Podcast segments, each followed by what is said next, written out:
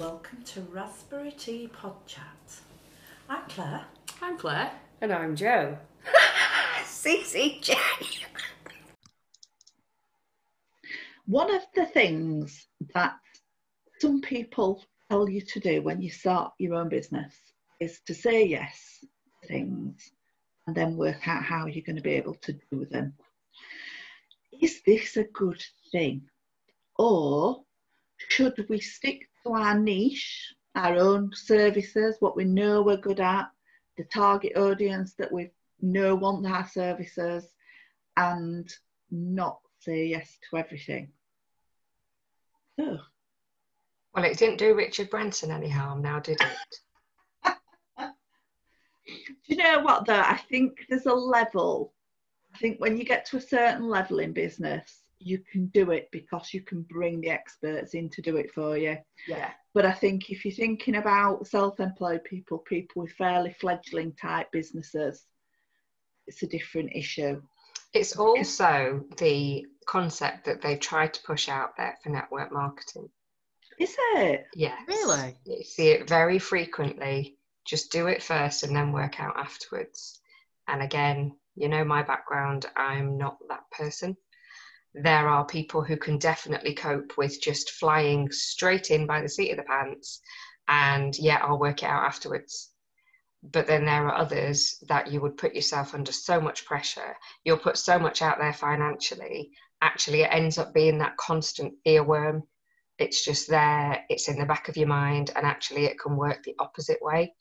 And you put that much pressure on yourself to make that money back or to achieve what you've said you're going to achieve um, that it just works in the in the opposite way completely. See, for me, if I think about how Raspberry Flamingos developed, I didn't start out with a oh I'm going to be a website specialist or I'm going to write blogs for people. I just knew I could write sales and marketing type and, and, and it was as broad as that. Mm. So when people asked me to write LinkedIn profiles, I did it when people ask me to do different things, I did it. And if I I think about my website, I've deleted way more pages than I've added because my offering was huge at first because I can write anything sales and marketing. But actually, as the business has progressed, it's honed into main areas. Um, I'd never written a business award entry before Raspberry Flamingo, yet every single one I've written has been either shortlisted or they've won first prize. Mm. Um, I know, it's amazing. So I guess I said yes to something there and then worked out how. It didn't feel like I was having to work out how it felt very natural. So there's things about natural progression so you, I think that's the slightly different piece, isn't it? So yeah. Raspberry Flamingo was already, you knew roughly in your head what you wanted from it. And then there's been the natural progression. It's just been an organic growth. Yes. Hey, that's a word, organic growth. Um, well, uh, my gone back to the last recording and nuts in your mouth and sorry. Anyway. Organic, we said.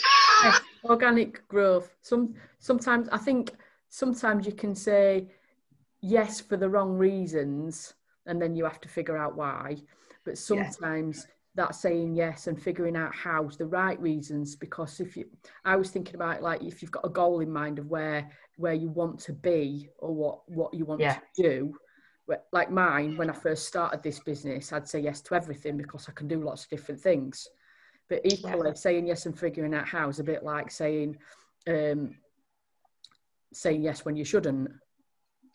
It, a lot of people do it for the money, don't they? Yeah. At first, oh. they're, they're not busy. They've got a new business, and somebody says, "Can you do?" Yes. They go, "Yes," because they think they've got to grab everything. And I think that, that was why I came up with the topic really, because it's about people who end up doing lots of diverse things that they didn't set out to do because they've not got enough of the right business yet. And actually, it can steer you off the path. Mm. Sometimes it's great because it steers you down a new path that you were meant to be going down. Yeah. but a lot of the time, most of the time, I would say it takes you off the path of developing. So, so let me explain in, with an example. My two businesses ago, I did training development, professional development, and I had my own set of courses that I'd created. I then got picked up by a training organisation who said, We're stuck for a presenter to present one of our courses. Could you do it for us? It was a three day course and the money was amazing. So, of course, I, at that time I said yes.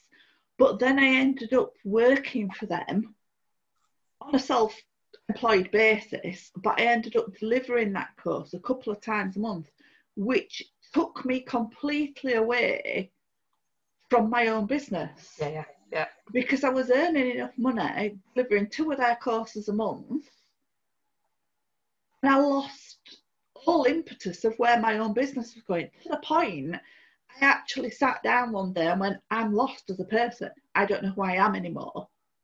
And that's when I changed directions completely uh-huh. to find myself again and, and a business that I was in love with again.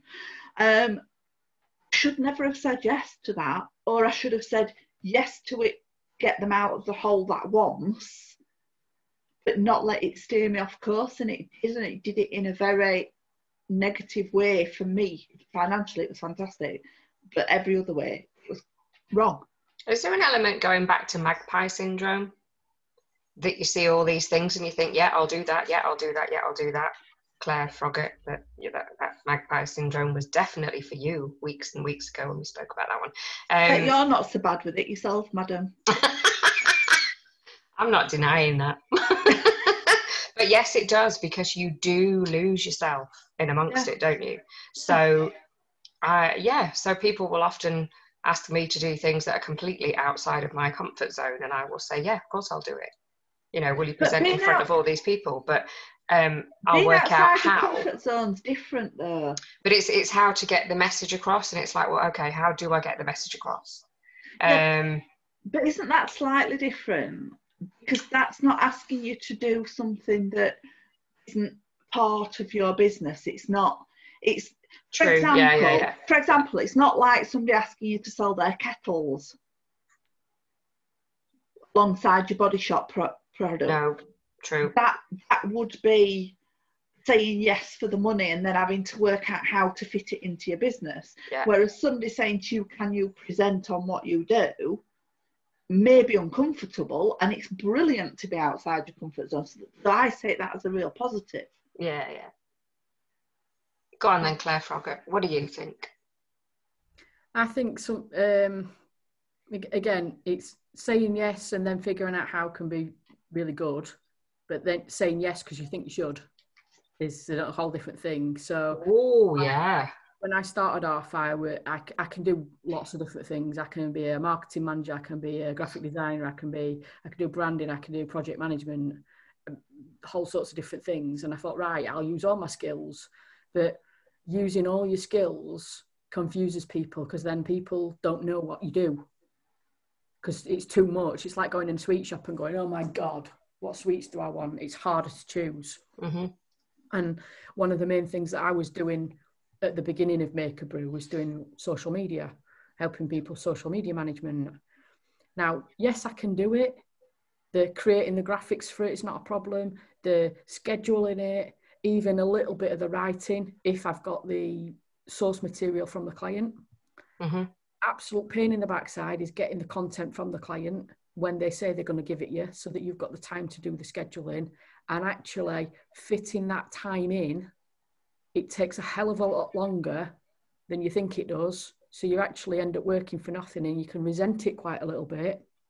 And I think that took me down a road where I didn't want to be and it took me a good few months and a good few like conversations with Claire to drop it.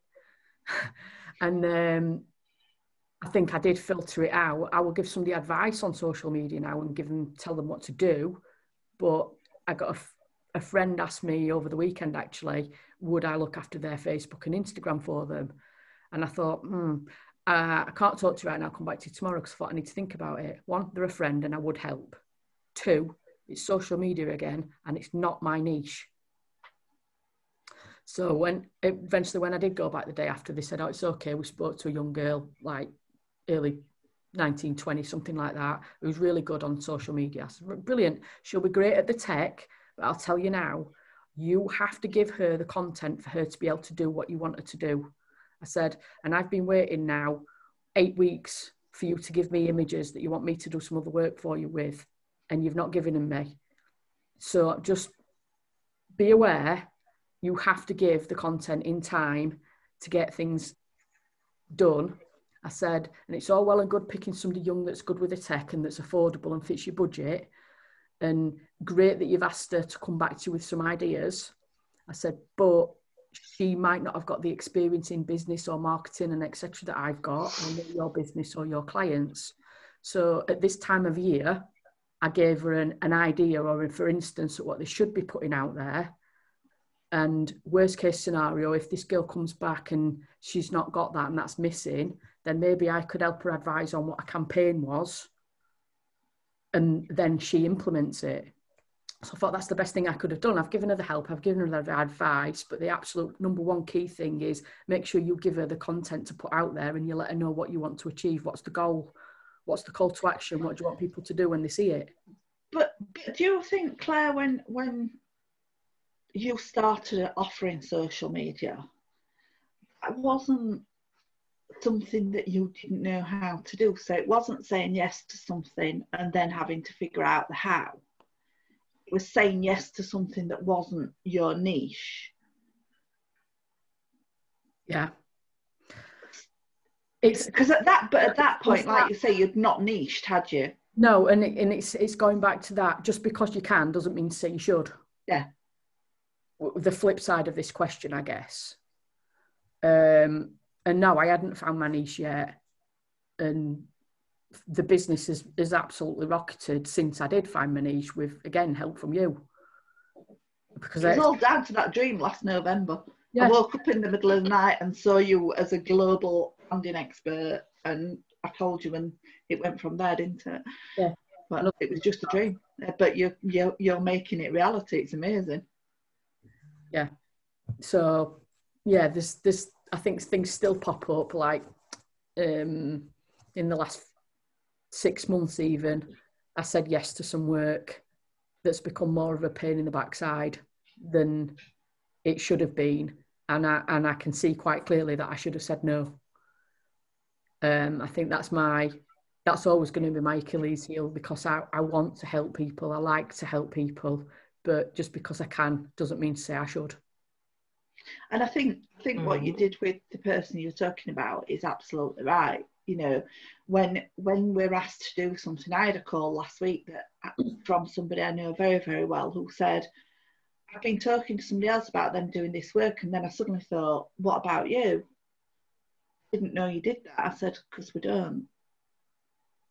And because I'd offered one service to one client for a very specific reason to help them out, mm-hmm. and this other person had had a conversation with them, they come to me and said, I didn't realise you did. I said, because we don't. Mm. And so I had a conversation that said, if we did this for you, this would mean you putting in X amount of work. Mm-hmm. And whilst didn't want the work and I don't think we'll get the work. Um, that conversation has now helped him go back to the original company he was talking to and say, in your proposal, you haven't talked to me about X, you haven't talked to me about Y, you haven't talked to me about Z. Yeah. And all those things are essential. So mm-hmm. what happens with them? And it's helped him. And so whilst I've lost an hour having that discussion, in a sense, it's helped him. And I do think you've got to say no. Yeah. I, re- I really do think you've got to say no. Do you think so? Finding your niche. We've gone through this, haven't we? So we've tried initially. We've tried not to niche too much, as you said, because your business is growing. I'm kind of thinking, well, where where do I go from here then? Well, where? So if you look at other people, well, Raspberry Flamingo is niche because we only do copywriting and content, Content. writing. Yeah. So whilst we whilst we don't whilst we'll do a range of different things, so we'll write a blog, we'll write a business award entry, we'll write a website, we'll write a sales page, Yeah. we'll write an advert. We only offer writing. Now I could offer all sorts of other marketing services as well. So Yeah. Raspberry Flamingo is niched in the way that it's just offers writing services. Yeah. It's also niched in the fact that we work for small business. True. Yeah. We don't work for globals. We Yeah. only work for small businesses because that's where we can help the most, hmm basically. So whilst we're not niched to say one product line or, you know, George who's 30 who's married with an Audi type of thing, Because we did question that last year, didn't we? We did that's question that's it. was- yeah, We that's what I was getting question to. Yeah, absolutely. And, and it's it's right that you should know your target market and you should know the range of services you want to offer. Mm. So as Claire said she could have offered all sorts of marketing services, but branding is her love. Good thing. Yeah. Yeah. I could have offered all sorts of marketing services, but writing is my love, Mm. you know, other than procedures and handbooks and stuff like that and boring stuff. Sorry, everybody who does that sort of work. Um, you know, so I, th- I think we are, but you are niched because you have what you are, are only selling one range of products, your, your body yeah. shop. Yeah. So I don't think you need to even think about niching. I was just thinking, if there's people in similar situations, what can we advise them? But I suppose that is it, isn't it? That that is it. Do you? Well, there are courses you can do on finding your niche. Yeah. Um, there are, you know, at the end of the day, you're having your niche is not so.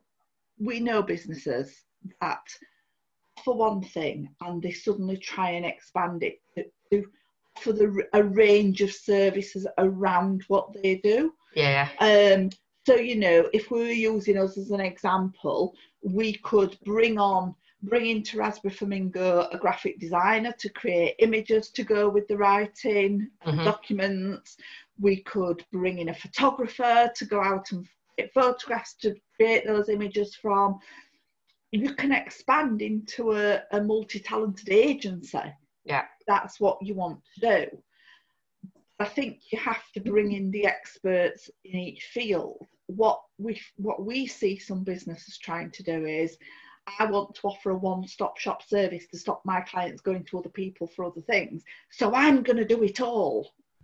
And then you're not being authentic anymore. No, and you spread yourself too thin. Yeah, You can't deliver the service, the same level of service as you normally would in everything, yeah. because it's jack of all trades, master of none. Yeah. For Yeah. example, if I decided I wanted to offer graphic design and photography so that I could make the documents look beautiful, I'm not a trained photographer.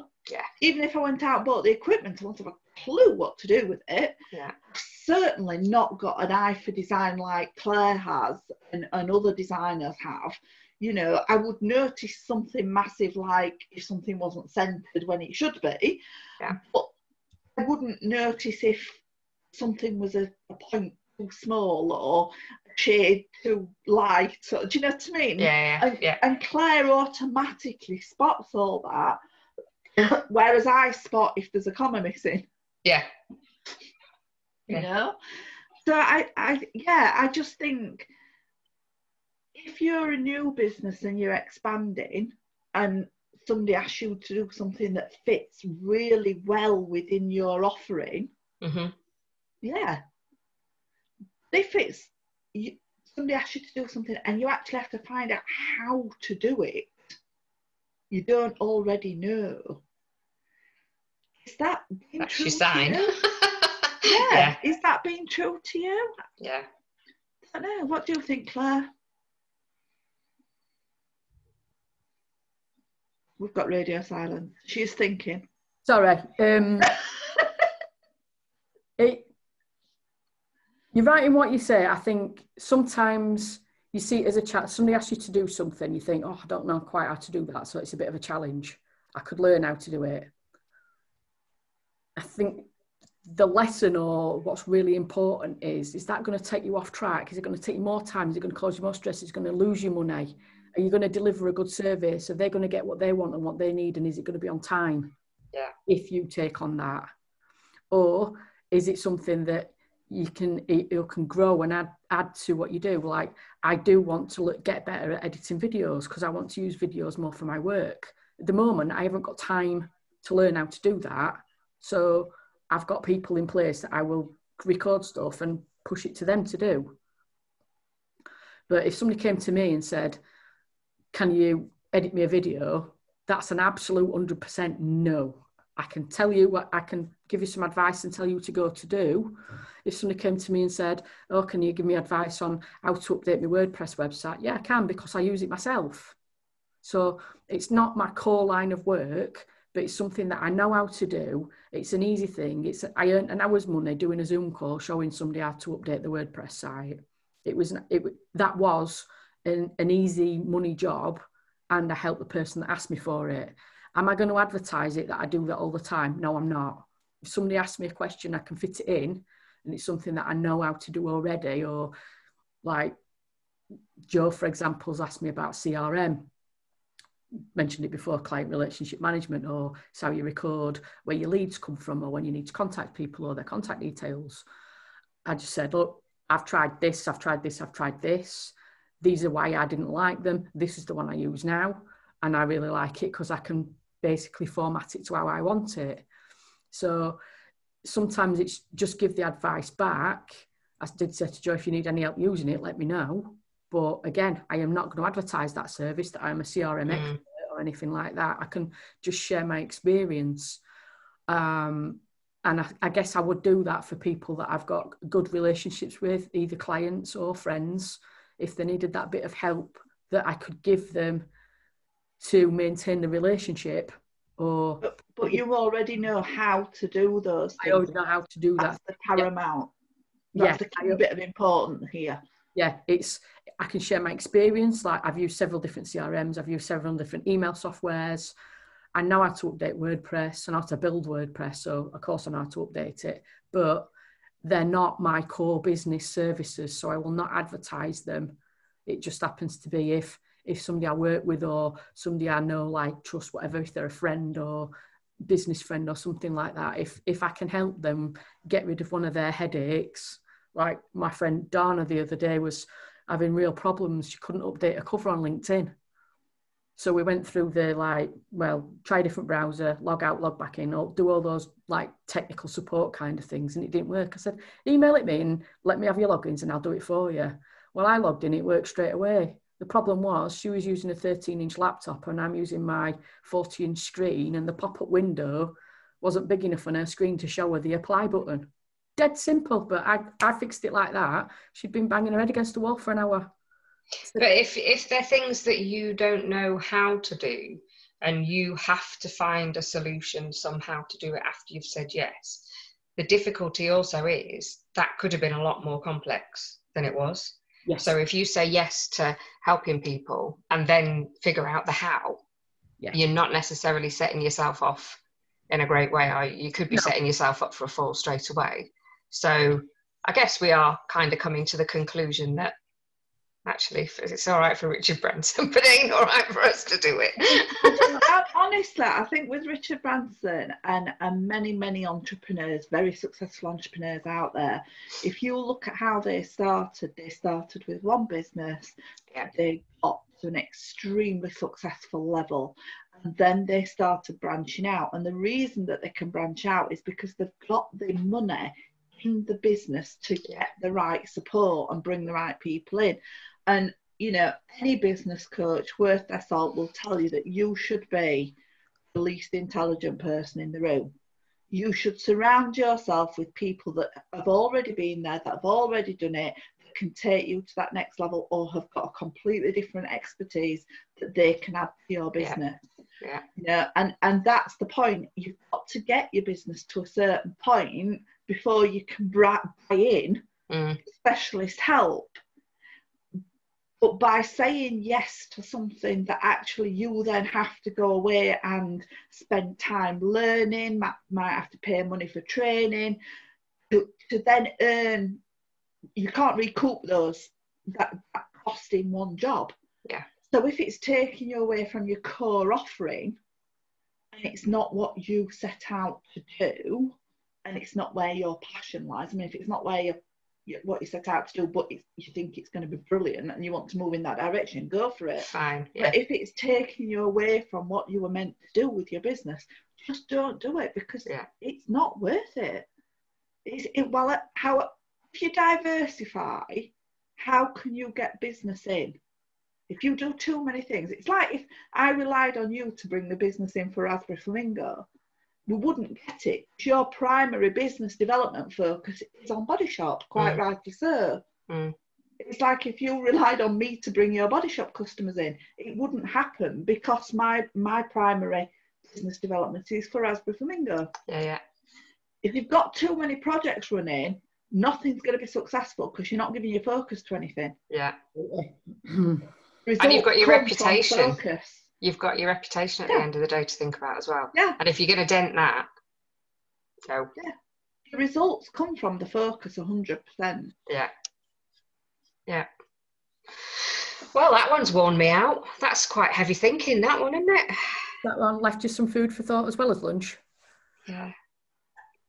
And on that note, it's time for a brew. Bye-bye.